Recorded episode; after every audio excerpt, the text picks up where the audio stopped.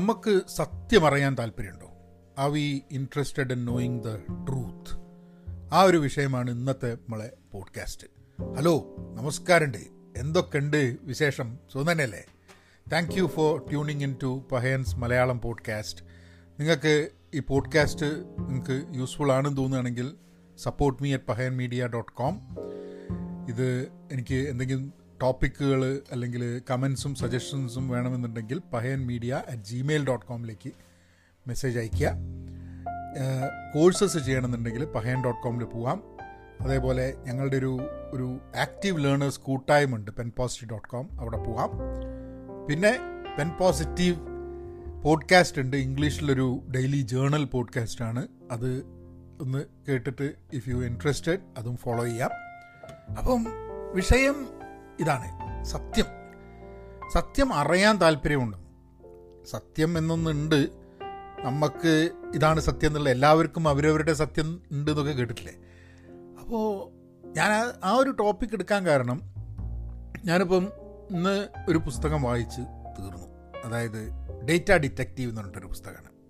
Tim ഹാഫോർഡിന്റെ data detective അതായത് നമ്മളുടെ ചുറ്റുമുള്ള ഡേറ്റ സ്റ്റാറ്റിസ്റ്റിക്സ് ഇങ്ങനത്തെ സംഭവങ്ങളിലൊക്കെ അതാണോ സത്യം? അതിന്റെ അപ്പുറമായിട്ടൊരു സത്യമുണ്ടോ?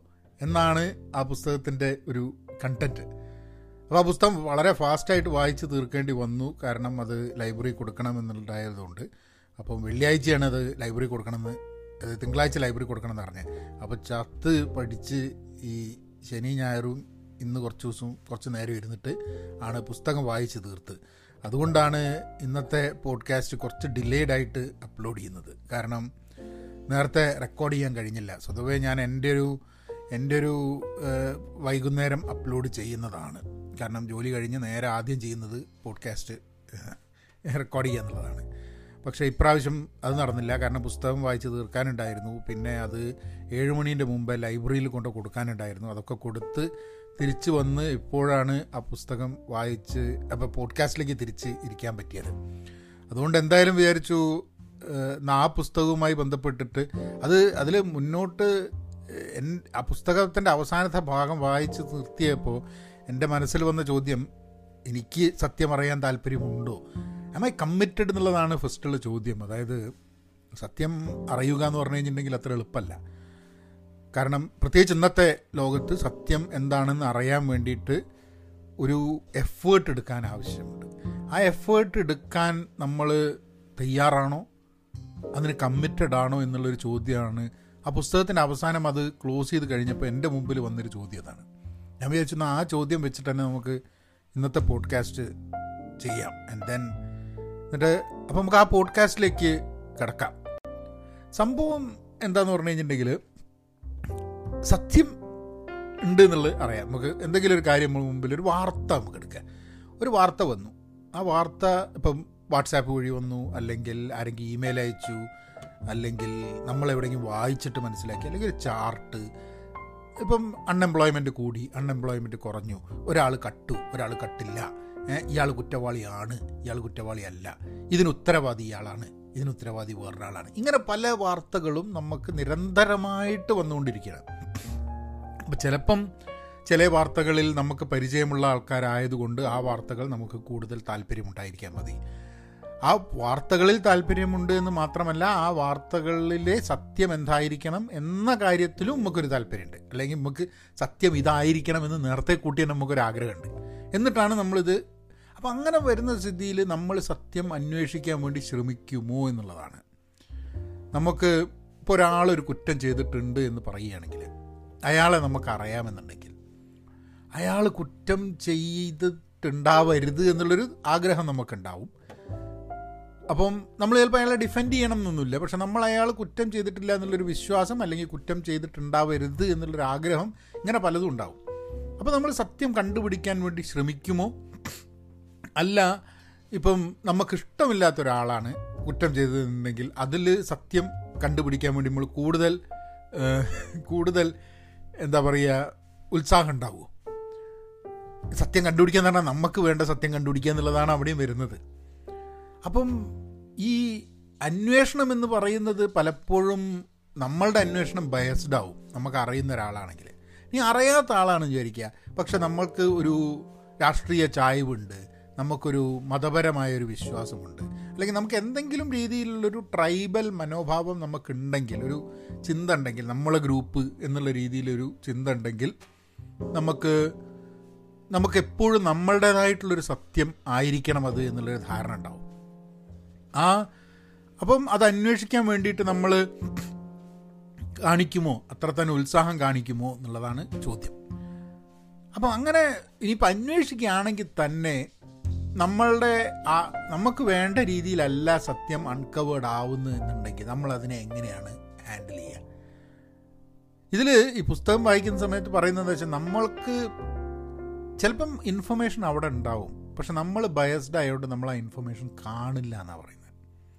ആൻഡ് ഇത് ധാരാളം ആൾക്കാർക്ക് ലോകത്തിൽ ഉണ്ടായിട്ടുണ്ട് അത്രേ. ഇപ്പോൾ ഡേറ്റയൊക്കെ കൊടുക്കുന്ന സമയത്ത് സ്റ്റാറ്റിസ്റ്റിക്സും നമ്പേഴ്സും ഒക്കെ വരുന്ന സമയത്ത് അവരത് പോയി കണ്ടുപിടിക്കാൻ ശ്രമിക്കുന്നത് വളരെ വ്യത്യസ്തമായിട്ട് കണ്ടുപിടിക്കാൻ കാണില്ല. നമ്മൾ നമ്മൾ ബയസ്ഡ് ആണെങ്കിൽ നമുക്ക് കാണേണ്ടത് മാത്രമേ നമ്മളിവിടെ കാണുള്ളൂ. നമ്മളുടെ ബയസിനെതിരെ വരുന്ന ഇൻഫർമേഷൻ നമ്മൾ കണ്ടാലും കണ്ടില്ല നടിക്കും അല്ലെങ്കിൽ ഇമ്പോർട്ടൻസ് കൊടുക്കില്ല. അങ്ങനെ നേരെ വിപരീതം അത് ഡിഫറെന്റും ആവാം. അതായത് നമ്മളെ ബയസ് ഉണ്ടെങ്കിൽ ആ ബയസാണ് നമ്മളതിൽ കണ്ടെത്തുക.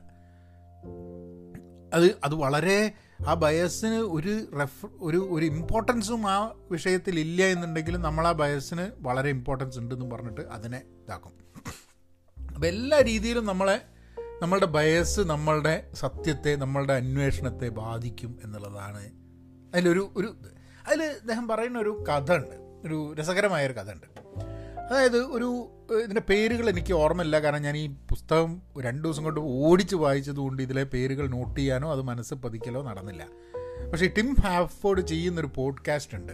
കോഷണറി ടെയിൽസ് എന്ന് പറഞ്ഞിട്ടുള്ള ഒരു പോഡ്കാസ്റ്റ് അപ്പോൾ അതിൽ ഈ കഥ കുറച്ചും കൂടെ വിശദമായിട്ട് ഈ ഞാൻ പറയാൻ പോകുന്ന കഥ ആൾക്കാരുടെ പേരൊക്കെ വെച്ചിട്ട് അതിൽ പറയുന്നുണ്ട്. അപ്പോൾ എന്താ സംഭവം എന്ന് പറഞ്ഞാൽ രണ്ടാം ലോക മഹായുദ്ധത്തിന്റെ സമയത്ത് ഒരു അവിടെ ഒരു മെർനീർ മെഗനീർ എന്നൊക്കെയാണ് അയാളെ പേര് എന്ന് എനിക്ക് തോന്നുന്നു. എനിക്ക് ഫുള്ളായിട്ട് ഓർമ്മയില്ല അയാളെ പേര്. എനിവേ അതൊരു ഒരു ആർട്ടിസ്റ്റാണ് അയാൾ അപ്പോൾ അയാൾ ഒരു പെയിന്റിങ് ഒരു പ്രഗത്ഭനായ ഒരു ചിത്രകാരന്റെ ഒരു പെയിന്റിങ് വരയ്ക്കും. അപ്പോൾ അയാൾ ഫോർജ് ഇതാണ്.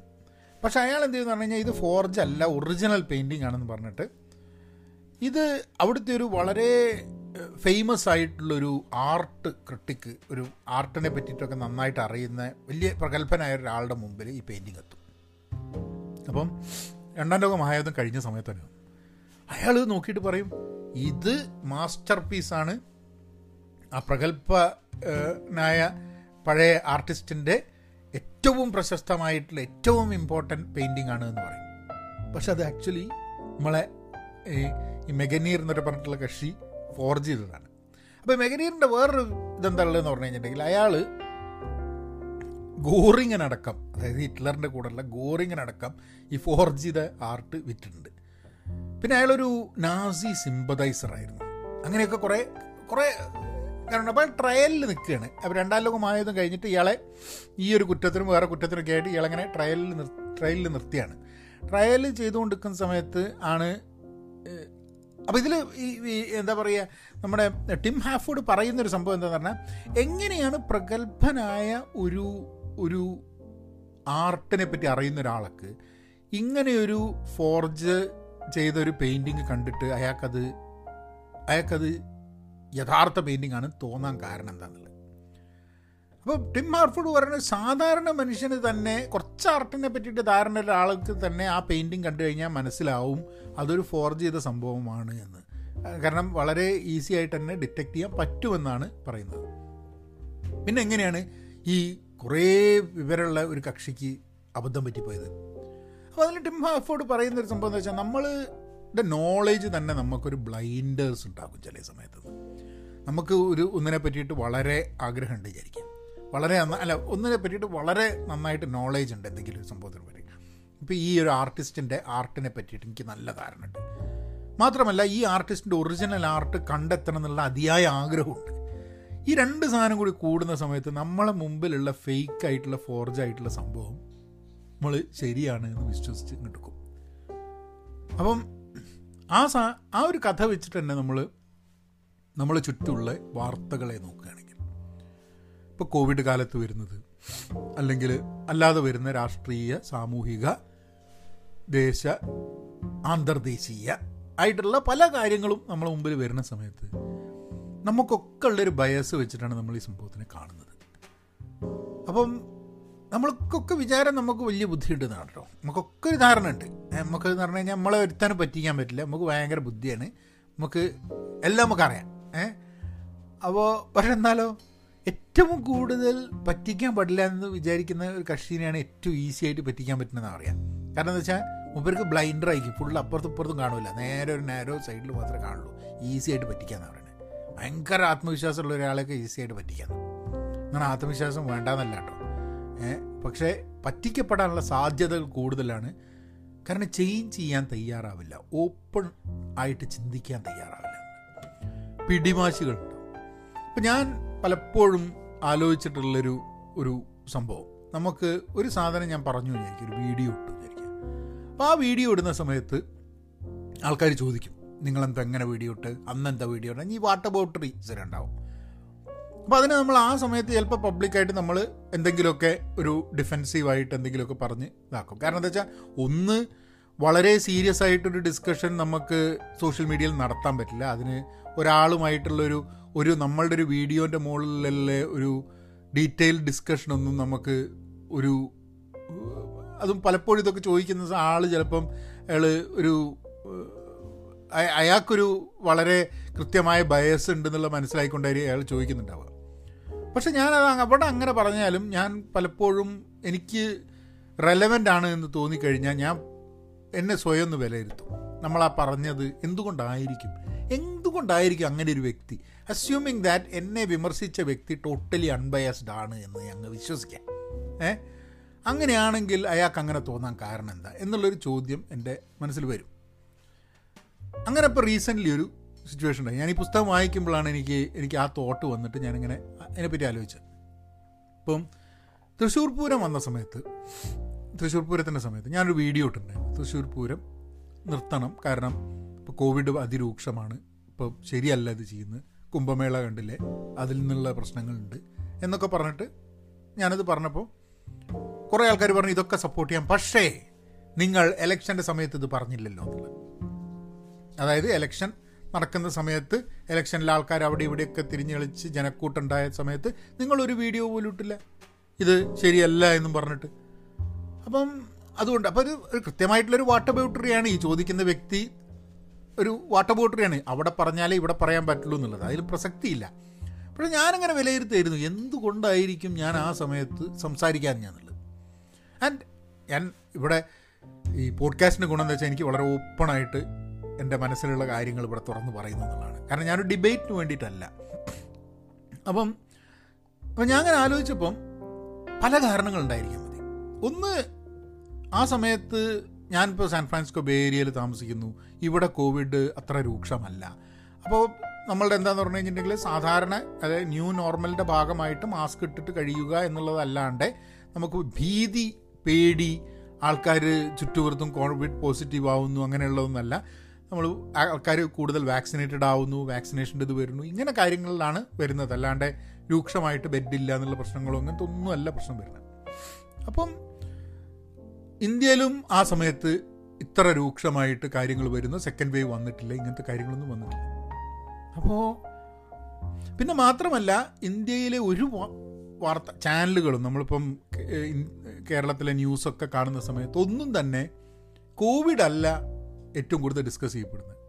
ഡിസ്കസ് ചെയ്യപ്പെടുന്നത് നമ്മുടെ രാഷ്ട്രീയ എന്താ പറയുക പൊളിറ്റിക്സ് എലക്ഷൻ പിന്നെ അങ്ങോട്ടും ഇങ്ങോട്ടുള്ള ഓരോന്ന് പറയുന്നത് ഏത് ഏത് ഏത് ആൾ കാൻഡിഡേറ്റ് ജയിക്കണം ഏത് ജയിക്കണ്ട എന്നൊക്കെ പറഞ്ഞിട്ടുള്ള കുറേ വിഷയങ്ങൾ. അതുമായി ബന്ധപ്പെട്ടുള്ള വിഷയങ്ങളാണ് കംപ്ലീറ്റ് ചർച്ച. അപ്പോൾ കോവിഡ് എന്നൊക്കെ പറഞ്ഞു കഴിഞ്ഞിട്ടുണ്ടെങ്കിൽ ഒരു ഒരു ഫോർത്ത് പ്രയോറിറ്റി ഐറ്റം ഒക്കെ ആയിട്ടാണ് കവറേജിൽ വരുന്നത് തന്നെ. അപ്പം ഞാനത് കാണുന്നുണ്ട്. ഇലക്ഷനിലൊക്കെ ആൾക്കാർ കൂട്ടം കൂടി നിൽക്കുന്നത് കാണുന്നുണ്ട്. അപ്പം ഈ മാസ്ക് താടിയിലാണ്. ചില സമയത്ത് മാസ്ക് തലയിലാണ്. അങ്ങനെ ആലോചിക്കും ഇത് ഇങ്ങനെ അപ്പോൾ ഇത് ശരിയല്ലല്ലോ. കാരണം നമ്മളിവിടെ ഇത്രയൊന്നും ജനങ്ങളില്ലാതെ തന്നെ നമ്മൾ ജനമില്ലാത്തൊരു സ്ഥലത്ത് തന്നെ ഒറ്റയ്ക്ക് നടക്കാൻ പോകുമ്പോൾ തന്നെ മാസ്ക് ഇട്ടുന്നുണ്ട്. അപ്പം അപ്പോൾ എന്തുകൊണ്ടാണ് ഇത്ര ജനം തിങ്ങിക്കൂടുന്ന സമയത്ത് ഇവർ മാസ്ക് ഇടാത്തത് എന്നുള്ളൊരു തോട്ട് മനസ്സ് കൂടെ ഇങ്ങനെ പോകുന്നുണ്ട്.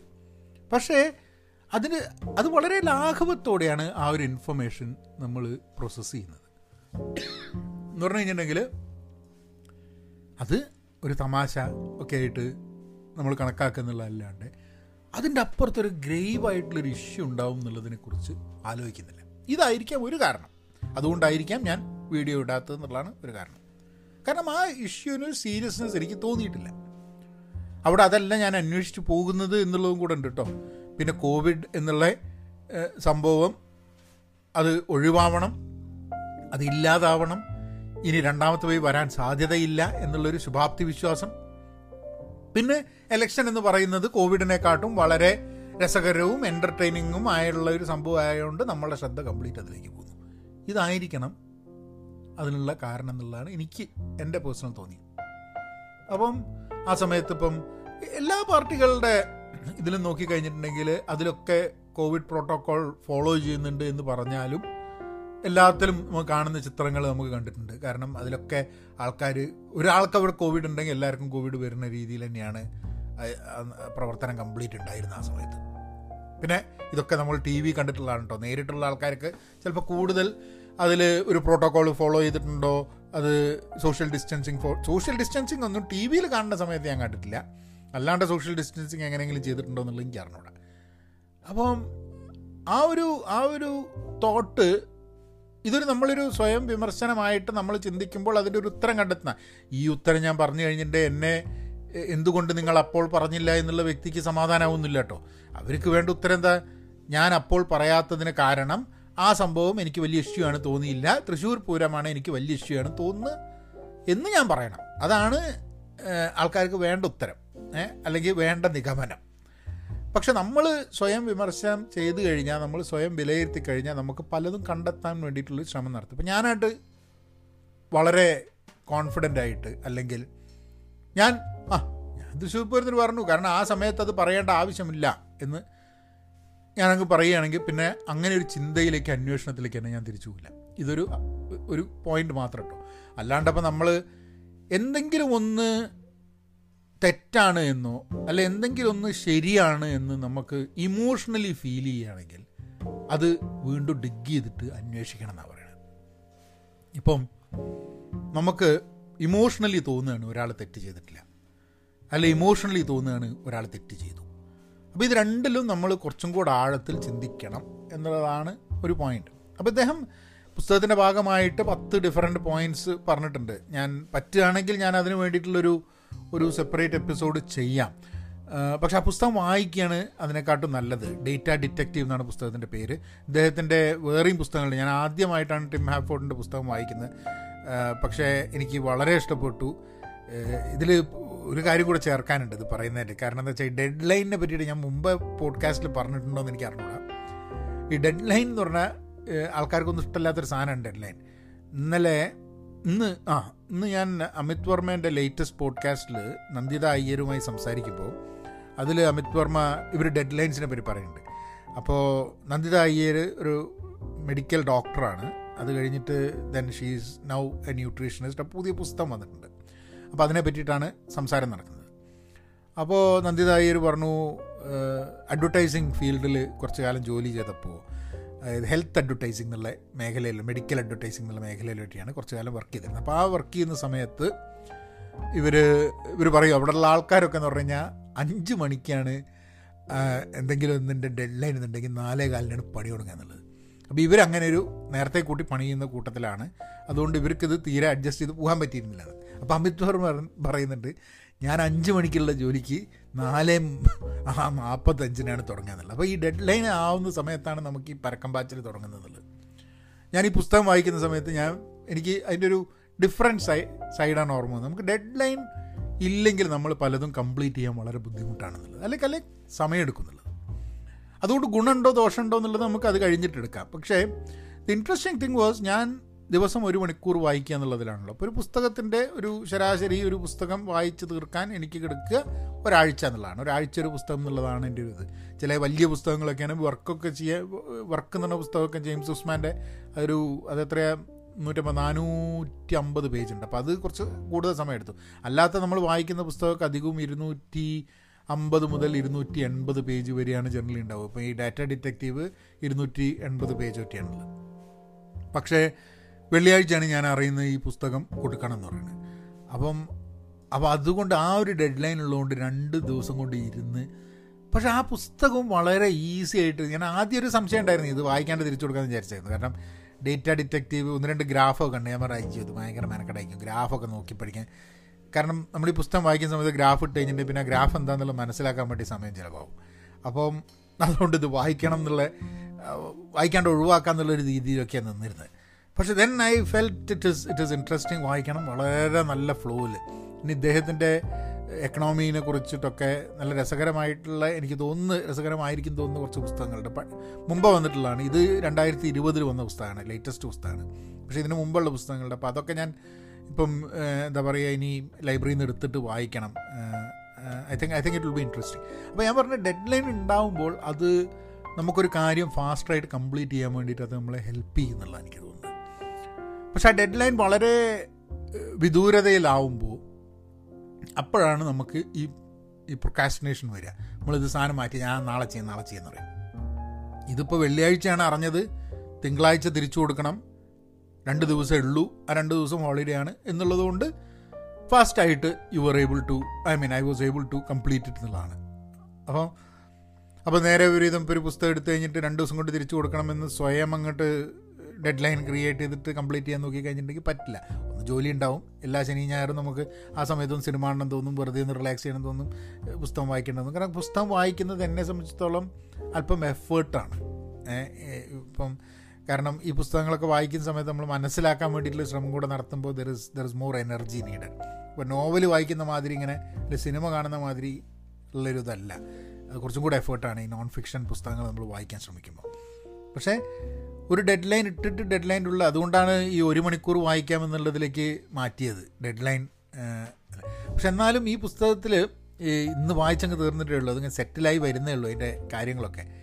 പക്ഷേ ഒരു കാര്യം ഈ ഈ ക്വസ്റ്റ്യൻ അതായത് ട്രൂത്ത് മനസ്സിലാക്കാൻ വേണ്ടിയിട്ടുള്ള കമ്മിറ്റ്മെന്റ് ഉണ്ടോ എന്നുള്ളത് ആ വി കമ്മിറ്റഡ് എന്നുള്ളത്. ഇനി എത്ര കണ്ട് ഈ സത്യം മനസ്സിലാക്കണം എന്നുള്ളത് നമുക്കുണ്ട്? എത്ര കണ്ട് സമയമുണ്ട് നമുക്ക് സത്യം മനസ്സിലാക്കാൻ. മുമ്പൊക്കെ ഒരു കാര്യമുണ്ട് നമ്മളിപ്പോൾ ഒരു ഒരു ന്യൂസിൽ വാർത്ത ഇപ്പോൾ ന്യൂസ് പേപ്പറിൽ വായിക്കുകയാണെങ്കിൽ നമ്മൾ അതങ്ങ് വിശ്വസിക്കുകയാണ്. ന്യൂസിൽ വരുന്നുണ്ട്. ന്യൂസിൽ വന്നതുകൊണ്ട് അത് ശരിയായിരിക്കും എന്നുള്ള ഒരു ധാരണയിലാണ്. ഇന്നത് മാറി അല്ലേ? വാർത്ത ഇപ്പം ടി വിയിൽ വന്നതുകൊണ്ട് എല്ലാവരും ഒപ്പീനിയൻസാണ്. ന്യൂസ് എന്നുള്ള മാറിയിട്ട് ഒപ്പീനിയൻസായി. ഇത് അയാളുടെ ഒപ്പീനിയൻ അത് അയാളുടെ ഒപ്പീനിയൻ. അപ്പം ഇതൊക്കെ ഒരു ന്യൂ ന്യൂസ് അൺകവർ ചെയ്യുന്ന അതായത് ആസ് ഇറ്റ് ഹാപ്പൻസ് ഇപ്പോൾ നമ്മളുടെ നാട്ടിലൊക്കെ ചില ന്യൂസും ചില ചെയ്സും ഒക്കെ ഉണ്ടെങ്കിൽ മിനിറ്റിന് മിനിറ്റിന് അതന്നെ കാണിച്ചുകൊണ്ടിരിക്കുകയല്ലേ ഏത് ചാനലിൽ പോയി കഴിഞ്ഞാൽ അവരവരുടെ വെർഷൻസ് ഉണ്ടാവും ആ ന്യൂസിന്റെ അത് ഒരു സിനിമയൊക്കെ കാണുന്ന മാതിരി ഒരു കളിയൊക്കെ കാണുന്ന ഒരു ഗെയിമൊക്കെ കാണുന്ന മാതിരിയാണ് ആൾക്കാർ ഇത് കാണുന്നത്. ഇപ്പോൾ ഒരു ചർച്ച നമ്മൾ കാണുന്നത് അതിന്റെ ഉള്ളിൽ നിന്നൊരു ഫാക്റ്റ് കിട്ടാൻ വേണ്ടിയിട്ടാണോ?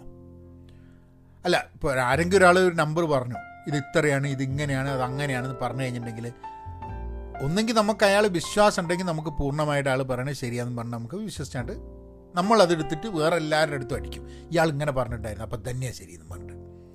പക്ഷേ അത് ചിലപ്പോൾ നമ്മൾ ഒന്ന് ഒന്ന് സമയമെടുത്ത് നമ്മൾ റിസർച്ച് ചെയ്യാൻ നോക്കി കഴിഞ്ഞിട്ടുണ്ടെങ്കിൽ ചിലപ്പോൾ മനസ്സിലാവും അത് പക്ക മണ്ടത്തരാ പറഞ്ഞെന്നുള്ളത് പക്ഷെ അതിന് നമുക്ക് സമയമെടുക്കും. അല്ലേ? ഇപ്പം ഞാനിപ്പോൾ ഒരാളോട് സംസാരിച്ചുകൊണ്ടിരിക്കുന്ന സമയത്ത് അയാളോട് ഇപ്പോൾ ഗൂഗിളൊന്നും ഇല്ല അയാൾക്ക് ആ സമയത്ത് വിചാരിക്കാം. അപ്പോൾ നമ്മൾ അയാളോട് പറഞ്ഞു ഇത് ഇങ്ങനെയാണ് ഇതെന്ന് പറയുമ്പോൾ അത് അയാൾ അയാൾ അത് ആ സമയത്ത് നമുക്ക് കണ്ണിക്കാൻ പറ്റിയില്ല പിന്നെ അതിന് റെലവൻസ് ഉണ്ടാവില്ല. അപ്പോൾ ഈ നമ്പറുകളൊക്കെ എടുത്തിട്ട് വലിച്ച അപ്പുറത്തേക്ക് ഇറങ്ങി ഇപ്പുറത്തേക്ക് ഇറങ്ങി നമ്പറുകളൊക്കെ എറിയുന്ന ആൾക്കാരിൽ ഒന്ന് കുത്തി കഴിഞ്ഞാൽ ചിലപ്പോൾ ആ നമ്പർ അവർക്ക് അറിയുണ്ടാവില്ല. ചില സമയത്ത് എന്താ നമ്മൾ കൂടുതൽ എക്സ്പ്ലെയിൻ ചെയ്യാൻ അങ്ങോട്ട് ചോദിച്ചു കഴിഞ്ഞിട്ടുണ്ടെങ്കിൽ ഇതൊക്കെ അങ്ങ് പൊളിഞ്ഞു പോകും ചിലപ്പോൾ. ഇപ്പം ആൾക്കാർ പറയണം ഇതിങ്ങനെയാണെന്ന് പറയുമ്പോൾ അതെയോ? ആണോ? പക്ഷെ ചർച്ചകളിൽ പലപ്പോഴും ആ ഒരു ഇപ്പം രണ്ട് സൈഡിൽ നിന്നിട്ട് ചർച്ച ചെയ്യുന്ന ആൾക്കാർ തമ്മിൽ അന്യോന്യം കാര്യങ്ങൾ മനസ്സിലാക്കാൻ വേണ്ടിയിട്ടുള്ള ശ്രമമല്ല. നിങ്ങൾ പറയുന്നത് ഞാൻ ഗണ്ണിക്കണം ഞാൻ പറയുന്നത് നിങ്ങൾ ഗണ്ണിക്കണം. ഇതിന്റെ അവസാനം ഒരു ഒരു ആര് ജയിച്ചു ആര് തോറ്റു അല്ലെങ്കിൽ ഇത് കാണുന്ന പ്രേക്ഷകർക്ക് ഒരു അതിന്റെ ബിറ്റ്സും ബൈറ്റ്സും എടുത്തിട്ട് അവിടേക്കും ഇവിടേക്കും ഷെയർ ചെയ്തിട്ട് നിർവൃതി അറിയാൻ വേണ്ടിയിട്ടുള്ള സാധനം കൊടുത്തു. ഇതൊക്കെയാണ് ഇന്റൻഷൻ ഈ മൊത്തം ചർച്ചേന്റെ പക്ഷെ രണ്ടുപേര് സംസാരിക്കുമ്പോൾ അതിന്റെ അതിൽ അതിന്റെ സത്യം അൺകവർ ചെയ്യാൻ വേണ്ടിയിട്ടുള്ള സംസാരമാണെങ്കിൽ പലപ്പോഴും നമ്മൾ ഓണസ്റ്റും ആയിരിക്കും ചിലപ്പം. പറയുന്ന ആർഗ്യുമെന്റ് മുന്നോട്ട് വയ്ക്കുന്ന തെളിവുകൾ മുന്നോട്ട് വയ്ക്കുന്ന ഉപമ മുന്നോട്ട് വയ്ക്കുന്ന സ്റ്റാറ്റിസ്റ്റിക്സ് ഇതിലൊക്കെ നമുക്ക് ഒരു ഉറപ്പും ചിലപ്പം നമുക്ക് ഒരു ഓണസ്റ്റ് ഉണ്ടാവും. അല്ലെങ്കിൽ ഉറപ്പില്ലെങ്കിൽ നമുക്ക് ഉറപ്പില്ല എന്നും പറഞ്ഞിട്ടാണ് നമ്മൾ സ്റ്റാറ്റിസ്റ്റിക്സ് മുന്നോട്ട് വയ്ക്കുക ആ എനിക്ക് ഉറപ്പില്ല. പക്ഷേ ഇങ്ങനെ ഞാൻ കേട്ടിട്ടുണ്ടെന്ന് പറയും. അപ്പം പക്ഷേ നമുക്ക് കാരണം എന്താ വെച്ചാൽ നമുക്ക് നമ്മളുടെ പോയിന്റ് മുന്നോട്ട് വയ്ക്കാനും വേറൊരാളുടെ പോയിന്റ് ഖണ്ണിക്കാനും എന്നുള്ളതാണ് നമ്മളുടെ അജണ്ട ചർച്ചയിൽ. ഡിബേറ്റാണ് അല്ലേ? ഒരു കോൺവെർസേഷൻ അല്ല സംഭാഷണമല്ല അത്. ചർച്ചയുമല്ല. അത് ചാനൽ ചർച്ച എന്നല്ല ചാനൽ ഡിബേറ്റ് ആണ്. ഡിബേറ്റ് എന്നുള്ളതിന് ചർച്ച എന്നുള്ളതല്ല. വാഗ്വാദം എന്നുള്ളതാണത് സത്യം പറഞ്ഞു കഴിഞ്ഞിട്ടുണ്ടെങ്കിൽ നടക്കുന്നത് അവിടെ. ചർച്ച ചെയ്യുന്നല്ല കാരണം ഒരു ഒരു പ്രശ്നമുണ്ടെങ്കിൽ ആ പ്രശ്നത്തിന്റെ ഒരു സൊല്യൂഷൻ നമുക്ക് ചർച്ച ചെയ്തിട്ട് എനിക്കൊരു സൊല്യൂഷൻ ഉണ്ടാവും നിങ്ങൾക്കൊരു സൊല്യൂഷൻ ഉണ്ടാവും നമ്മൾ രണ്ടുപേരും ചർച്ച ചെയ്ത് കഴിഞ്ഞാൽ ചിലപ്പോൾ ഒരു തേർഡ് ബെറ്റർ സൊല്യൂഷനിലേക്ക് എത്താൻ പറ്റും. പക്ഷെ അങ്ങനെ ഒരു ചർച്ചയിൽ കൂടിയല്ല പല കാര്യങ്ങളും നടക്കുന്നത് എന്നുള്ളതാണ് എനിക്ക് തോന്നുന്നത്. അപ്പോൾ ഈ ഈ സത്യം കണ്ടെത്താൻ വേണ്ടിയിട്ട് നമ്മൾ എത്ര കണ്ട് സമയം ചെലവാക്കാൻ തയ്യാറാണ് കമ്മിറ്റഡ് ആണ് എത്ര പരിശ്രമിക്കാൻ തയ്യാറാണ് എന്നൊക്കെയുള്ള ആ ഒരു ചോദ്യം നമ്മൾ നമ്മൾ സ്വയം അതിന് ഉത്തരം കണ്ടെത്തണമെന്നെങ്കിൽ ഒന്ന് കാരണം ഒന്ന് ആലോചിച്ച് നോക്കാം നമുക്ക് അടുത്ത് കിട്ടുന്നൊരു ഇൻഫർമേഷൻ എവിടുന്നെങ്കിലും കിട്ടുന്നൊരു ഇൻഫർമേഷൻ കിട്ടിക്കഴിഞ്ഞിട്ടുണ്ടെങ്കിൽ ആ ഇൻഫർമേഷൻ ശരിയാണോ എന്നൊന്ന് അന്വേഷിക്കാനുള്ളൊരു ശ്രമം നമ്മൾ ഭാഗത്ത് നോക്കാം. അത് അതെപ്പോഴും എന്താണ് നമുക്ക് ഇമോഷണലി ഇപ്പം ഒരു ഒരു ഇൻഫർമേഷൻ നിങ്ങൾക്കൊരു പൊളിറ്റിക്കൽ ചായ്വുണ്ട് വിചാരിക്കുക. നിങ്ങൾക്കൊരു ഒരു എങ്ങോട്ടെങ്കിലും ഒരു രാഷ്ട്രീയ ചായ്വുണ്ട്. അല്ലെങ്കിൽ നിങ്ങൾക്ക് ഒരു അരാഷ്ട്രീയവാദമാണ് നിങ്ങളുടെ ചായ്വ് വിചാരിക്കുക. എന്താണെങ്കിലും നിങ്ങളെ മുമ്പിൽ ഒരു ഡേറ്റ വന്നു ഒരു ഇൻഫർമേഷൻ വന്നു. അപ്പോൾ നിങ്ങൾക്കൊരു ഭയങ്കര അതിയായ സന്തോഷം. അതായത് നിങ്ങളെ രാഷ്ട്രീയ ചായ്വിലേക്കോ അരാഷ്ട്രീയവാദ ചായ്വിലേക്കോ ആശയത്തിന്റെ ചായ്വിലേക്കോ അതിനെ യോജിക്കുന്ന രീതിയിലാണ് ഈ മെസ്സേജ് അല്ലെങ്കിൽ ഇൻഫർമേഷൻ വന്നിട്ടുള്ളത്. അതുകൊണ്ട് ഭയങ്കര സന്തോഷമുണ്ട്. അപ്പോൾ ഒന്ന് അതൊന്ന് നോക്ക്. ഇത് തെറ്റാനുള്ള സാധ്യത ഉണ്ടോ എന്നും പറഞ്ഞിട്ടൊന്ന് അന്വേഷിച്ച് നോക്കുക അതായിരിക്കട്ടെ ഒരു തോട്ട് എക്സ്പീരിയൻസ് എന്നുള്ള രീതിയിലൊന്ന് ഒന്ന് നെക്സ്റ്റ് വരുന്ന ഒരു സമയത്ത് നിങ്ങളൊന്ന് ശ്രമിച്ചു നോക്കും. ഞാനും ശ്രമിച്ചു നോക്കാം കേട്ടോ. കാരണം നിങ്ങളെ നിങ്ങൾ ശ്രമിക്കുക എന്നുള്ളത് മാത്രമല്ല ഞാനും ഒന്ന് ശ്രമിച്ചു നോക്കാം. എങ്ങനെയാണ് കാരണം എപ്പോഴെങ്കിലും അതിന്റെ ഒരു വല്ല അൺകവർ ചെയ്തിട്ട് എന്തെങ്കിലും പുതുതായിട്ട് ഞാൻ കണ്ടെത്തി കഴിഞ്ഞിട്ടുണ്ടെങ്കിൽ ഞങ്ങൾ കൂടെ ഷെയർ ചെയ്യുകയും ചെയ്യാം. അപ്പം അതാണ് ഇന്നത്തെ പോഡ്കാസ്റ്റ് കുറച്ച് ലേറ്റായി പോയി ഇന്നത്തെ പോഡ്കാസ്റ്റ് അപ്ലോ അപ്ലോഡ് ചെയ്യാൻ. But be content be pen positive നാളെ നമുക്ക് വേറൊരു വിഷയമായിട്ട് കാണാം. നിങ്ങൾക്ക് ടോപ്പിക്കുകളുടെ സജഷൻസ് ഉണ്ടെങ്കിൽ Pahayan media at Gmail dot com thank you